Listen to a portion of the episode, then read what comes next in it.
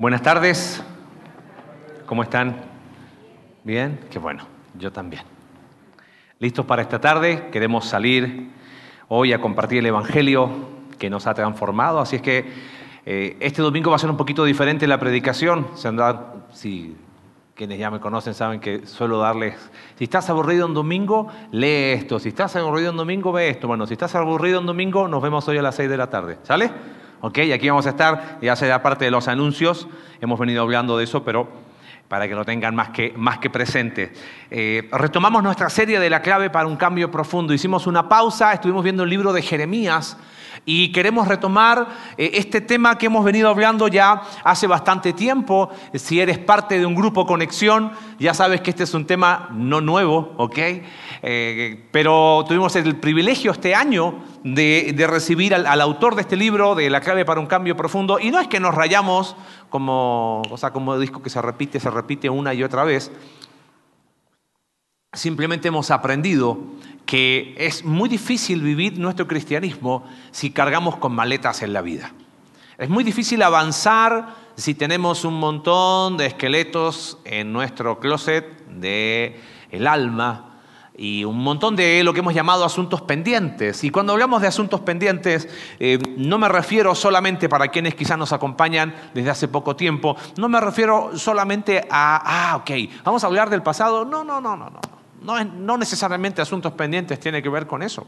Asuntos pendientes, claro que incluye temas del pasado no resuelto, que incluye eh, resueltos quizás, pero que se hacen más presente, a veces más frecuente de lo que uno espera.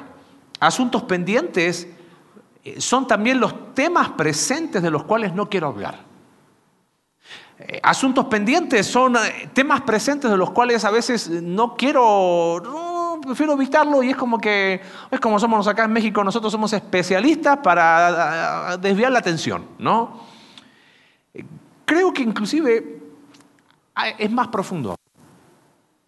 Porque siempre eh, nos hemos preguntado, eh, una persona que ha sido de mucha influencia en mi vida siempre me repetía lo mismo, siempre pregúntate por qué hacemos lo que hacemos.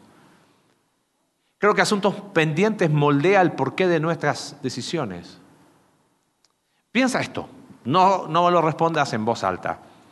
¿Cuánto tiempo conoces de Cristo? ¿Hace cuántos años? ¿Uno? ¿Dos? ¿Cinco? ¿Diez? ¿Ya eres, ya pasaste la mayoría de edad, más de 18 años de conocer de Cristo? Te hago una pregunta honesta y sincera. ¿Puedes pensar en dos personas sobre las cuales has sido de influencia espiritual. Puedes pensar en personas que tú les has dicho, caminemos juntos en la vida, crezcamos juntos como amigos, lloramos, reímos. ¿Has sido de influencia espiritual a personas a tu alrededor? Hoy. No estoy hablando, bueno, hace 10 años atrás, te, te pregunto hoy. Puede que ahí hay un tema pendiente, ¿sabes por qué? Porque me llama la atención personas con tanto conocimiento, con tantas herramientas, deciden voluntariamente no crecer más. Es como que van eh, por la vida con la actitud de, Marce, yo ya vengo de vuelta a la vida, tú eres un chamaco, o sea, ya está, ¿no? Después de tantos años, no ves alrededor que haya influencia espiritual en otros. Es como que mientras más flat la vida, mejor. Yo creo que detrás de esa actitud hay un asunto pendiente. Aprendimos que eh, muchas veces no queremos resolver porque hay un montón de cosas. Y, y, tenía la tentación hoy de empezar con el video que hicimos cuando paramos la serie del capítulo 5. ¿Te acuerdas la escena? Si no, recuérdala eh, en, tu mente y si no, esta tarde, después de venir a predicar, eh, puedes ver capítulo, no me recuerdo cuál era, de la serie de Chosen. Está Jesús con el paralítico en el estanque de Bethesda. Y no quiero sonar irreverente, pero la pregunta que hace Jesús es, es bastante rara, ¿no? Es un lugar donde había mucha gente con problemas de salud. Y aparece Jesús y le mira al paralítico y le dice, ¿quieres ser sano? Parece una broma de mal gusto, ¿no? Como, ¿qué onda? Lo que me llama la atención, para que te recuerdes de lo que veníamos hablando, es que la respuesta de ese hombre en el capítulo 5 de Juan, versículo 7, es, es bastante rara. Porque Jesús le pregunta, ¿quieres ser sano? Y en el versículo 7, la respuesta de este paralítico es, Señor, eh, no tengo quien me meta al estanque. Le preguntó una cosa y el hombre respondió qué? Otra. Yo creo que nosotros somos muy similares a ese hombre. Ante la pregunta de que si quieres ser sano, y ya claro, ser sano no me refiero a que ahora vamos a empezar milagros de sanidad, estás resfriado, ven acá y te quitamos tu resfrío, no, no, no, nada de eso. Ser sano es estar bien, estar en paz con Dios, es estar en paz con las personas a tu alrededor que pueda hacer contacto visual y no tener que agachar la cabeza ante nadie. Ser sano es estar en paz contigo mismo. Eso es ser sano. No estamos hablando de sanidad, de que no, no me malinterpretes. Pero respondemos muy similar a este hombre. Y la pregunta de Jesús para nosotros es, ¿quieres ser sano? Y quizás tu respuesta es sí, pero es, que, pero que ya lo intenté todo. Dime, ¿cuántas veces no dijiste eso? He intentado todo. Sí, pero, pero es que es muy difícil esto de la vida cristiana. Tanto que, que hasta creo que no es para mí. Como que yo llegué así como de panzazo al cristianismo, pero ahí me quedo. Sí, pero esto es lo que soy. Sí, pero es que no creo que pueda cambiar. No, sí, yo quiero estar sano, pero no creo que sea el momento. Personalmente, creo que la pregunta de Jesús va más profunda. ¿Cómo, cómo te la puedo explicar? ¿Quieres ser sano? ¿A ese hombre? ¿No será que a lo mejor la pregunta va más profunda aún?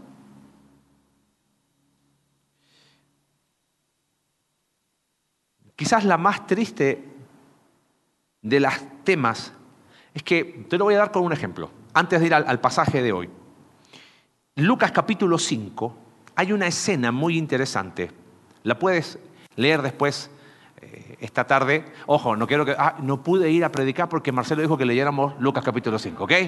Nada de esas cosas. Pero en Lucas capítulo 5 está el, cuadro cuando están en la pesca milagrosa. Uno de las, eh, algunos no se ponen de acuerdo si fue primero esa y después la de Mateo. La cuestión es que estaban ahí Jesús le pide a, Pedro eh, y, a su hermano Andrés la barca para hablar y después, ¿recuerdas la escena? Vayan y entren y pesquen. ¿Y te acuerdas lo que dice Pedro? señor, ya pescamos. E, en el idioma en que fue escrito el Nuevo Testamento, comunica la idea de, pero ya hicimos todo, o sea, espérate. Y es como casi a regañadientas que Pedro dice, bueno, está bien, voy a echar. ¿Y te acuerdas qué pasó, no? Un montón de peces que vino Juan y Jacobo, los hijos de Zebedeo, porque se hundía la barca. Y si en Lucas capítulo 5, la reacción de Pedro ante eso es muy interesante. Versículo 8 de Lucas capítulo 5. Al ver ese milagro, Simón Pedro cae de rodillas delante de Jesús y él le dice, apártate de mí, Señor, porque soy un pecador. Otra vez algo raro. ¿Ves que a veces eso leemos y es como que, a ver, un minuto de honestidad, ¿les parece? ¿Qué hubieras hecho tú, qué hubiera hecho yo en lugar de Pedro ante un milagro así? Seamos socios, ahí está el business, obvio. Tú me dices dónde tiro la red y dale, acá podemos alimentar a un montón. No me digan que no pensaron eso, ¿no? Fui el único materialista que pensó eso. Bueno, por último, no sé, si alguien más espiritual sería, oh Jesús, haz lo mismo con los demás pescadores. Pero no cuadra, no cuadra el milagro y la reacción de Pedro. Creo que debajo de la superficie de este texto hay algo más profundo. ¿Acaso no sabía Jesús que Pedro era un hombre pecador? Sabes, yo creo que Pedro no se veía como un objeto merecedor de gracia y de amor de Dios. ¿Sabes cómo se llama eso? Se llama identidad estancada. ¿Quieres ser sano? Sí, pero es que sigo luchando con el alcohol. ¿Quieres ser sano? Es que yo soy... Marce, si tú supieras quién soy, soy un mentiroso profesional. ¿Quieres ser sano? Y eso implica dejar el chisme que me gusta tanto. Y hasta que nos reímos, ¿viste esos pecados que uno se ríe? ¡Ay, yo soy súper chismoso, ¿no? Que Marce, soy un desastre. Soy mala persona. Soy malo. Y la peor de todas, soy un pecador. Y es como que vamos por la vida diciendo, mira, mira, mira las mentiras que nos hemos creído. Soy tan malo que yo debo sufrir las consecuencias de mis decisiones. Entonces sí, yo estoy en Cristo, pero ¿sabes qué? me he equivocado tanto en la vida que tengo que pagarla.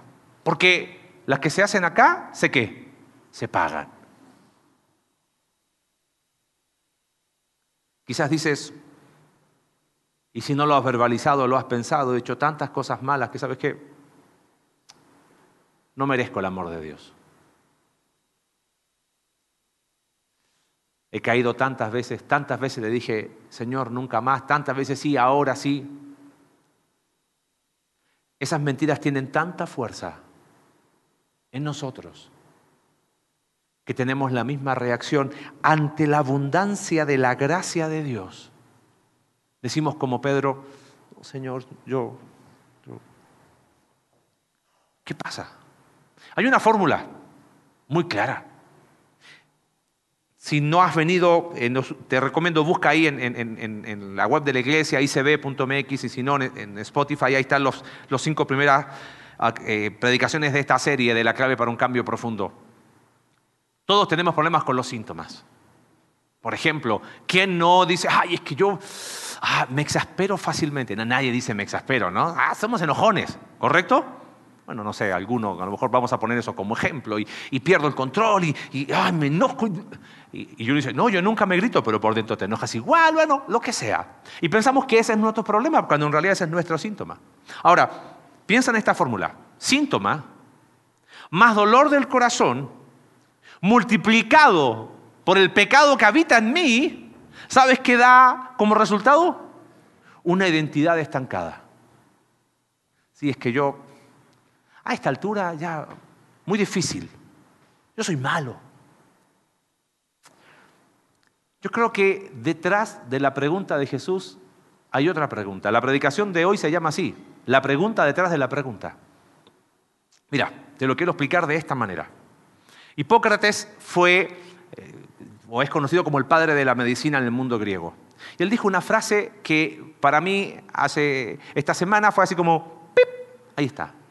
Él dijo, antes de sanar a alguien, porque como médico, aconsejó a médico, dijo, antes de sanar a alguien, pregúntale si está dispuesto a renunciar a aquello que le enfermó.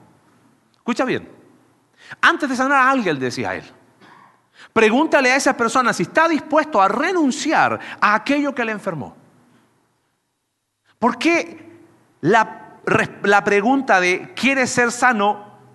es más profunda de lo que creemos, porque yo creo que tiene que ver con eso. Podríamos traducir esta pregunta en términos prácticos para nosotros. Es, ¿estás dispuesto a renunciar a aquello que has hecho tu identidad? Entonces ya no te pregunto si quieres ser sano. Te estoy preguntando si quieres renunciar a aquello que has hecho tu identidad. Sí, es que rasquemos más profundo. ¿Estás dispuesto a dejar aquello que te ha enfermado? ¿Estás dispuesto a dejar de verte como víctima? Porque claro, cuando las cosas no resultan, sí, pero es que, es que tú no me entiendes. Es que tú no sabes lo que yo he vivido. Es que tú no, estás en mis zapatos. Y sí, no lo estoy. Tengo los míos y, y están bien complejos. ¿eh? Podemos ir más profundo. ¿Estás dispuesto a hablar de ti sin justificarte? Sí, es que, es que sabes qué, si yo tuviera un ingreso distinto al que tengo, ¿quién no ha soñado con eso? Un cero más, nada más. Ya con eso no, es un cero, un cero no pesa nada, nada, es solo eso. Y pensamos que ese es nuestro problema y ese no es nuestro problema. Pero esa es la justificación para ir más profundo. Si yo tuviera un cero más, brother, yo creo que mi esposa jamás tendría una discusión con ella. ¿Tú crees que discutes con tu esposa por dinero? ¿O ese es el síntoma? ¿Ves? Y así podemos ir y seguir y seguir. ¿Estás dispuesto a dejar de hablar de ti sin justificarte? Por eso creo que la pregunta de Jesús de quiere ser sano es más profunda. Antes de sanar a alguien, pregúntale si está dispuesto a renunciar a aquello que le enfermó. De alguna manera Jesús está preguntando, ¿estás dispuesto a dejar lo que tienes en la mano para tomar lo que yo te voy a dar? ¿Estás dispuesto, como dice el libro de Mateo, a perder, entre comillas, pero para ganar? Como dice el libro de Juan en el capítulo 12, si el grano de trigo no cae en la tierra y muere, no lleva fruto, pero si cae y muere, lleva fruto. El que ama su vida la va a perder, pero el que pierde su vida, el que es capaz de morir a su vida para abrazar la verdadera vida que es Cristo. Quédate con esto en esta tarde. Estar sano implica morir para vivir. ¿Quieres ser sano? No me respondas más profundo, ¿estás dispuesto a dejar de verte como víctima de tus circunstancias? Como, ay, si yo arreglara esto, si tuviera más tiempo, si tuviera otro trabajo, ay, es que Marce, mi problema es que yo no, no tengo el privilegio porque soy de clase social baja de tener una casa propia. ¿Sabes cómo duele tirar dinero a la basura todos los meses? Ah, dime que no has pensado eso, ¿no? y piensas que si tuvieras la casa propia, ya todo lo demás se soluciona. ¿Estás dispuesto a soltar eso que ha sido tu justificación para no avanzar en la vida, para no estar bien? Estar sano implica morir para vivir. Y en Lucas capítulo 14, acompáñame ahí, vamos a estar en Lucas capítulo 14. Vamos a tratar de entender a qué nos referimos con esto de morir para vivir. Uso esta expresión morir entre comillas, es basada en Juan capítulo 12 del grano de trigo que para que dé fruto tiene que morir. Esta porción de Lucas 14 es una porción muy interesante. Es, parte de la sección del viaje que hace Jesús a Jerusalén. Tiene muchos tópicos. Uno de ellos es lo que implica seguir a Jesús. Me llama la atención que cuando Jesús llama a personas, siempre tiene que ver con eh, caminar hacia la plenitud de la vida. ¿Qué implica estar sano? ¿Qué implica esto de morir para vivir? Fíjate, capítulo 14 de Lucas, versículo 25. Dice, grandes multitudes seguían a Jesús y él se volvió y les dijo, si alguno viene a mí y no sacrifica el amor de su padre y de su madre, a su esposa y a sus hijos, y a sus hermanos y a sus hermanas, y aún su propia vida, no puede ser mi discípulo. Y el que no carga su cruz y me sigue, no puede ser mi discípulo. en primer lugar, morir implica vivir bajo el señorío de Cristo. Este pasaje ha sido muy mal interpretado. Ya no falta el esposo que dice, viste, por eso no te pelo, porque el Señor me dice que no te pele con tal de seguir a Jesús. No, nada que ver. Algunos han dicho, ves, uno tiene que estar dispuesto a cualquier... No, no, no, ese no es el punto. La NBI traduce como no sacrifica el amor. La Reina Valera dice, quien no aborrece. El texto, ese verbo tiene una idea comparativa. La, idea detrás de esto que está diciendo Jesús es que en tu vida cuántos señores puede haber? Uno solo. No puede haber una lealtad dividida. No puede haber un, sí Señor, quiero ser sano, pero a un Señor no se le plantean peros. Tú sabes, el concepto Señor en, en el mundo de aquel tiempo idioma griego, imperio romano, Señor, Curios o Quirios era la forma en que se dirigían a César y tenía un concepto de deidad. Los primeros cristianos fueron acusados de deslealtad a César porque ellos dijeron, en nuestra vida, ¿sabes cuántos señores va a haber? Uno solo. Y si eso significa morir, pero yo no le voy a decir a César Señor por todo el concepto que implicaba en aquel tiempo decir, no como ahora, dice, Señor, a mí ya me dicen Señor, pero bueno, eso es otro, es otro tema, ¿no? Eh, pero porque implicaba un reconocimiento de deidad, de yo me someto a, a tu señorío. Los primeros creyentes dijeron, yo tengo un rey y se llama Jesús. Entonces la falsa acusación fue que fueron desleales al imperio. El concepto que hay debajo de este es que puede haber una sola obediencia, un solo Señor. No puede haber peros cuando decimos Señor, quiero ser sano. Ese es el concepto. Yo creo que hemos despojado a Jesús de su señorío. Hemos reducido el Evangelio a un mensaje que dice, ¿quién quiere ir al cielo? ¿Cuál es la respuesta? Yo. Bueno, recibe a Jesús. Y eso fue todo. No. El Salvador es Señor. No hay vuelta. ¿Quién es salvo? ¿Quién dice, oye, el Evangelio qué es? Es la buena nueva. Claro que es la buena nueva de Dios. Aprendimos hace, un mes atrás que la buena nueva, antes de una buena noticia, hay una mala noticia. Y es que somos pecadores y que el pecado nos tiene arruinado y que separado de Cristo no podemos hacer nada y que no tenemos los recursos en nosotros para cambiar nuestra condición. ¿Sabes? Yo percibo a veces que vivimos un cristianismo así Está bueno esto de ser cristiano. Es como que añado Jesús a mi vida como un apéndice. ¿Entiendes? No es así. No es así. Es entender que mi vida tenía una dirección que iba al precipicio, que estaba muerto y separado sin Cristo. Y por la fe en Cristo, por su, su obra redentora, vivo ahora una vida en una dirección totalmente diferente a la que tenía antes. Eso es señorío. ¿Quieres ser sano? Si tu respuesta es sí, pero no estás viviendo bajo el señorío de Cristo.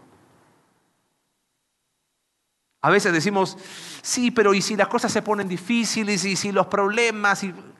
¿Cuál es el pero que te tiene frenado?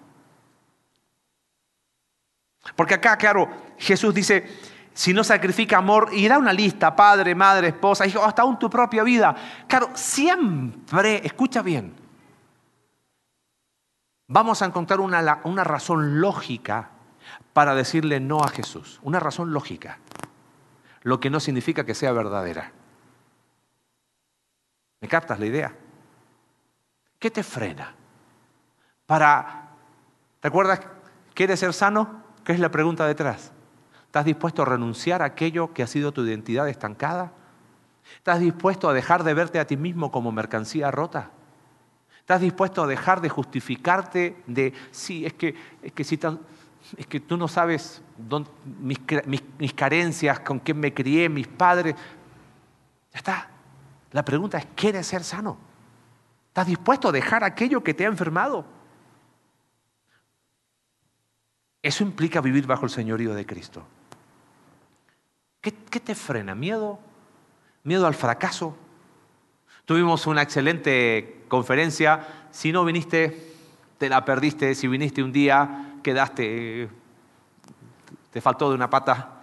Eh, no sé si se grabó o no se grabó, pero no te la pierdas. El día de ayer estuvo increíble. Yo como buen joven vine. Este, se ríen, pero está bien. Ah, terminando vamos a hablar por lo que se rieron.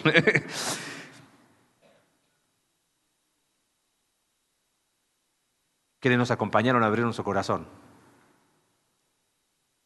Vivimos en un mundo en que uno, ¿qué nos ilusiona con formar una familia? ¿Qué nos ilusiona con casarse, con tener hijos? Y cuando esa ilusión, esa ilusión no se concreta, que me voy a enojar con Dios.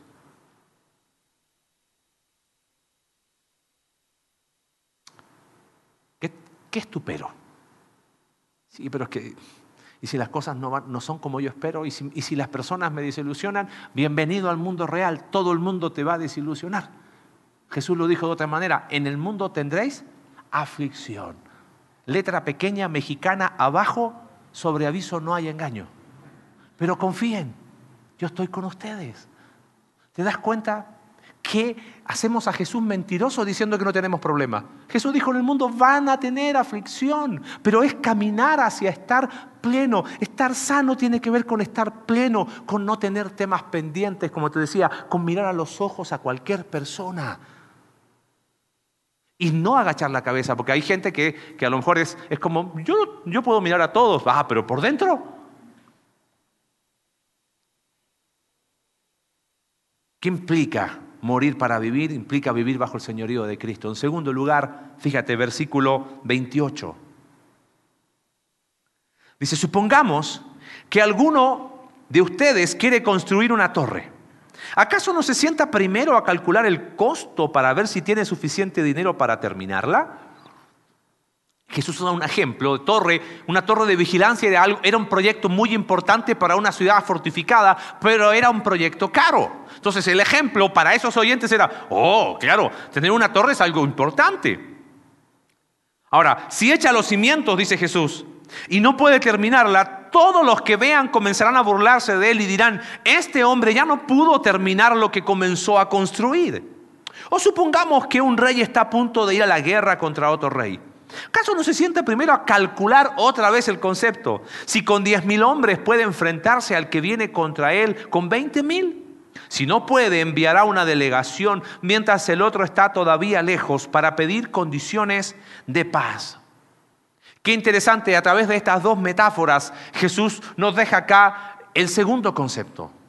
Si el primero tenía que ver que estar sano implica morir para vivir Estar bajo el señorío de Cristo, en segundo lugar, implica calcular el costo.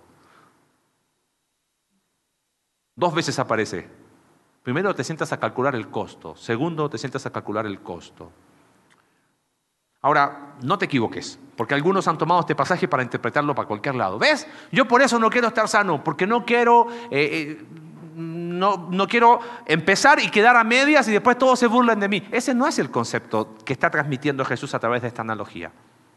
Construir una torre vale tanto la pena, es tan importante, que yo voy a hacer todo lo necesario para terminarla. No voy a ir a la guerra si veo que voy a perder.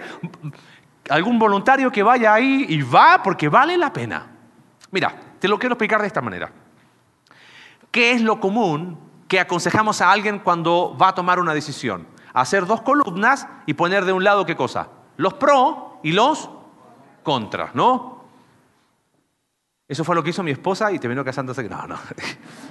El tema es que decía no había ningún pro y se terminó casando igual, ¿no? Hacemos pro y contra, ¿correcto? Los más eh, adelantados hacen análisis FODA y todo ese tipo de cosas, ¿no? Y a veces pensamos que el cristianismo es así. No te equivoques. Este, esta analogía que usa Jesús no está diciendo, haz una lista de pros y contras. Ni modo que haya contras por seguir a Jesús. Hay una lista interminable de pro, ¿correcto? Pero ¿qué ponemos en la otra columna? No ponemos los contras, ponemos el costo. Y ese costo es el que no estamos dispuestos a pagar. Pero costo, ¿en qué sentido? A ver, voy a tratar de, explicarlo de la siguiente manera. No es costo en el sentido de, uy, va a salir caro. Es costo en el sentido de abrir la mano. ¿Me captas? ¿Te acuerdas qué era la idea de ¿quieres estar sano? ¿Qué es la pregunta detrás de la pregunta? ¿Estás dispuesto a renunciar a aquello que has hecho de tu identidad estancada? Pagar el costo calcular el costo es soltar. Pero mira la mentira que nos hemos creído. Decimos esto.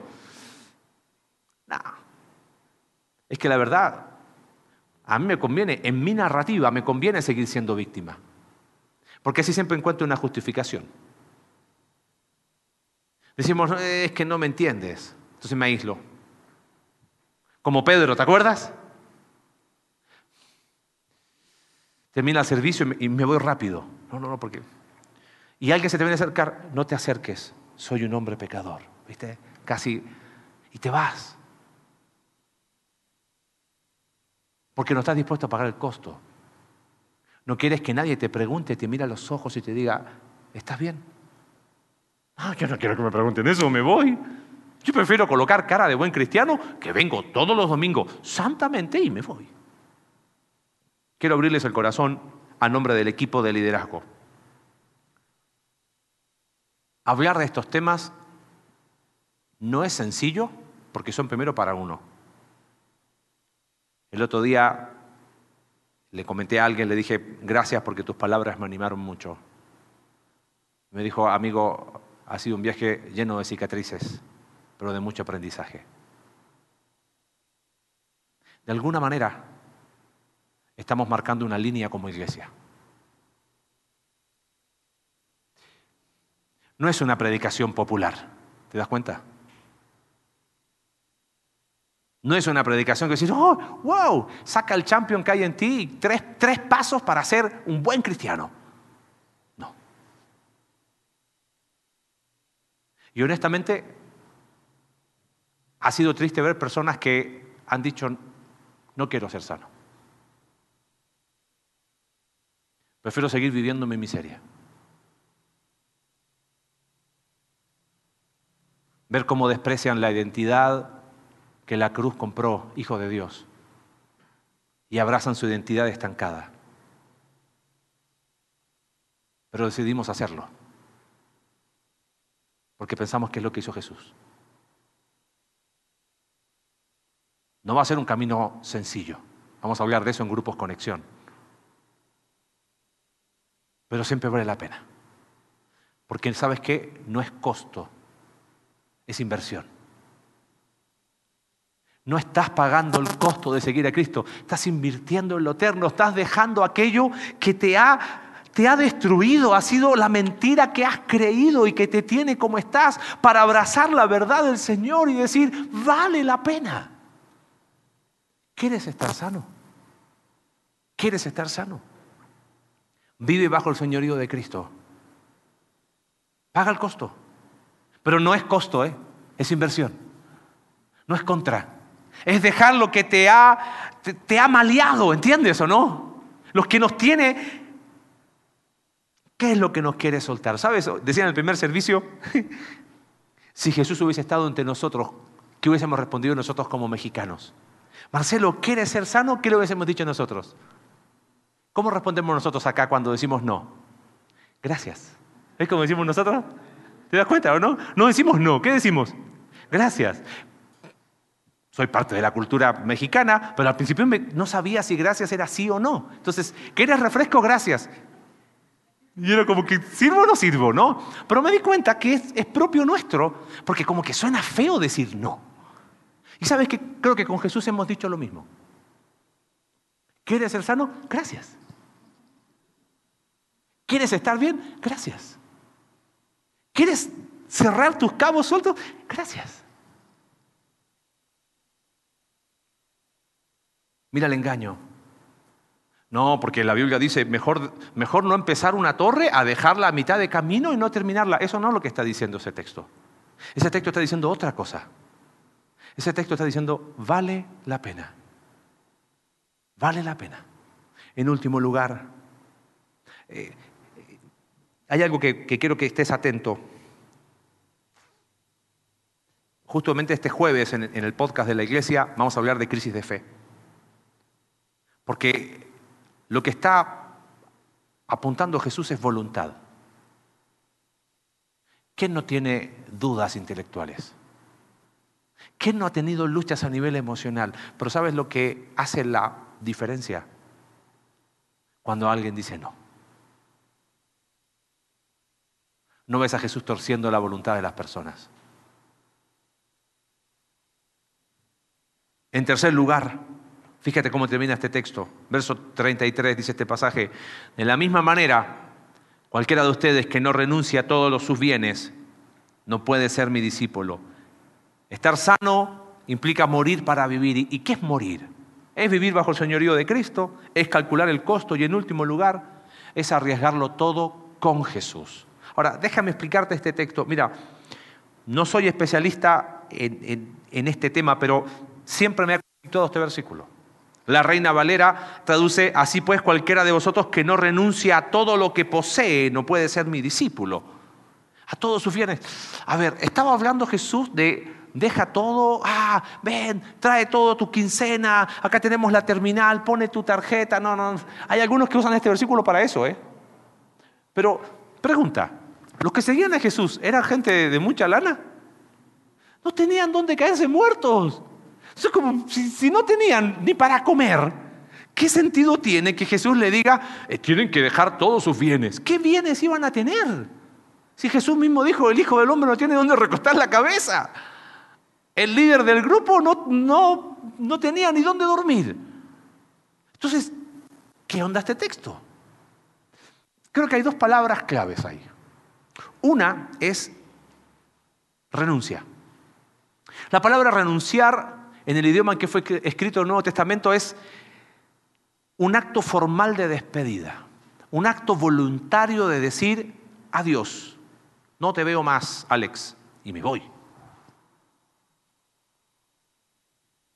Y la segunda palabra clave es esto de todo lo que posee, o bienes que traduce eh, la NBI. Esta palabra aparece en Filipenses capítulo 2, verso 6, cuando dice que Jesús existía o siendo en forma. tiene que ver con la existencia. Mira un segundo acá. ¿Qué es aquello que tú posees? Que yo también poseo y que todos poseemos. ¿Tu propia qué? Tu propia vida, tu propia existencia. Lo que está comunicando Jesús, considero, es el hecho de decir, si no estás dispuesto a entregar lo único que tienes, tu vida, eso es morir para vivir. ¿Por qué hablo de arriesgarlo todo con Jesús? Aclaro, no es arriesgarlo todo por Jesús. Gente, Jesús te necesita.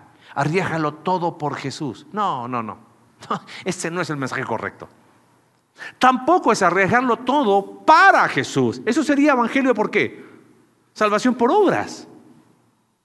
Fíjate la diferencia. Es arriesgarlo todo con Jesús.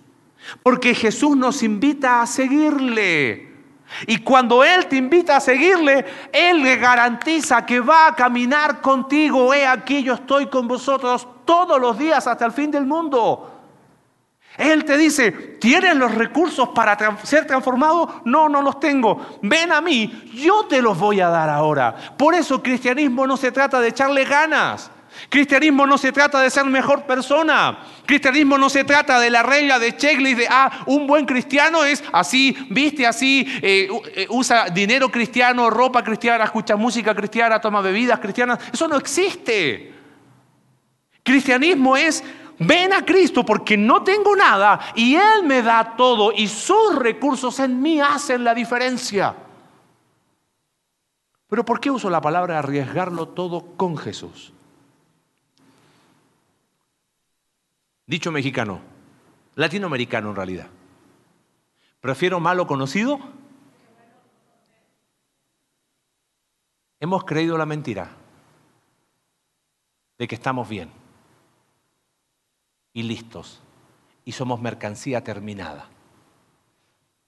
Deja de verte como mercancía dañada, es verdad, pero no te veas como mercancía terminada, porque significa que no hay margen para seguir creciendo. Claro que tienes todo hoy en Cristo. Mira, no discutas conmigo, discute con la escritura. Primera de Juan capítulo 3, versículo 2. Ahora somos, somos hijos de Dios, pero aún no se ha manifestado lo que hemos de ser. Entonces, seguimos creciendo. Arriesgo todo con Jesús en el sentido de que, ¿sabes qué? Dejo de tener en mi mano aquello que ha sido esa identidad estancada. Arriesgar todo con Jesús es decir, hazte cargo de mi dolor, cedo el control de mi vida. Dejo de decir, sí Señor, pero. Dejo de decir, ¿sabes qué? Es que esto no lo quiero. Arriesgarte con Jesús es estar sano y decir, ¿sabes qué? Sí, he tomado malas decisiones. Pregunta, ¿quieres estar sano? No me respondas. Acuérdate lo que dijo Hipócrates. Antes de sanar a alguien, Pregúntale si está dispuesto a renunciar a aquello que le enfermó. Entonces te pregunto, ¿estás dispuesto a renunciar a aquello que has hecho esa identidad estancada? ¿Vas a dejar de verte como lo que te ves? Ok, yo me veo bien, te cambio la pregunta. ¿En quién estás siendo de influencia espiritual? ¿Cuántos años tienes de creyente? Sí, en, mi hijo y en mi mascota. esa es tu responsabilidad. Mínima. De ahí para allá. ¿No será que algo te frena? ¿Quieres ser sano? ¿Estás dispuesto a renunciar a aquello que has abrazado y, dices, sí, pero es que, hey, que haya un solo Señor en tu vida? Y recuerda que ese costo al final no es costo, es inversión. Y vale la pena arriesgarlo todo con Jesús. Solamente cito un pasaje final que me encanta en el libro de Hebreos. Esta semana en Grupos Conexión, espero que estés en un grupo Conexión, a ver, gente que lleve más tiempo en la iglesia, si no estás en un grupo Conexión no es pecado, pero... Y tienes que preguntarte, ¿Qué es un grupo conexión? Bueno, ahí paso a la mesa de bienvenida y pregunta, quiero estar en un grupo conexión y te van a dar toda la información. Vamos a hablar de de qué manera práctica puedo renunciar a esas cosas que he hecho de mi identidad estancada. ¿Qué pasos prácticos puedo dar? ¿Cómo, cómo puedo ir transformando mi forma de pensar? Porque han sido años de una manera y, y de años de verme de una forma. Hay un texto en el libro de Hebreos. En el capítulo 4, el autor de Hebreos habla de reposo.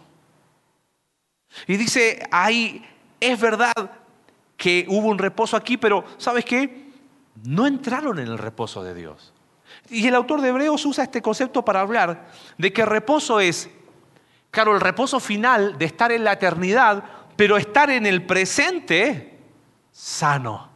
Estar en el presente en paz con Dios, con el otro y aún contigo mismo. Te hago una pregunta, ¿puedes estar en reposo? Eh, ¿Tengo dos minutos más? ¿Sí? Gracias, ya me dijo que sí. Mentira, Se hizo una investigación en Harvard, muy interesante.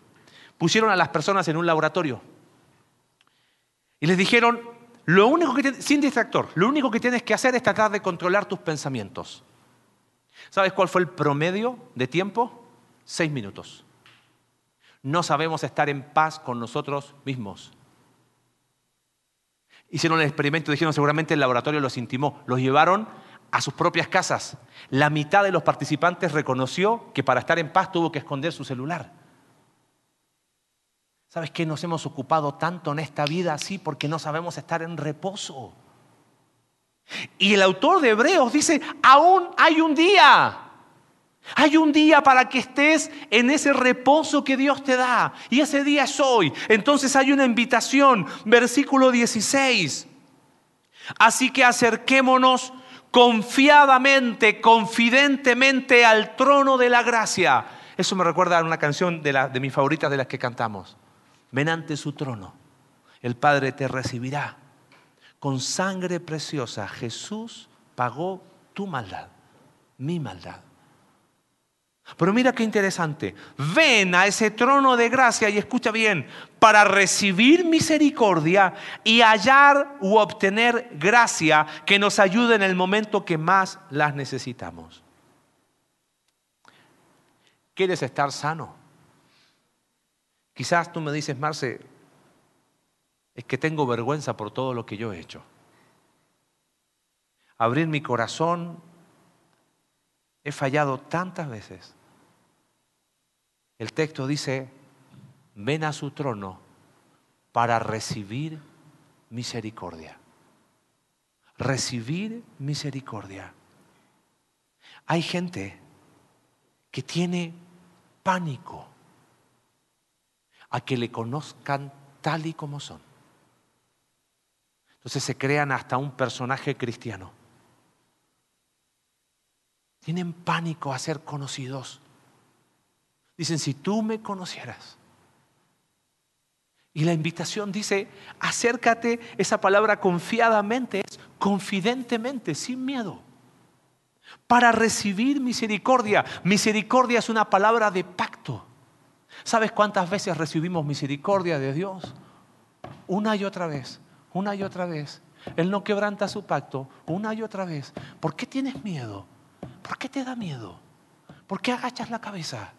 Recibe misericordia.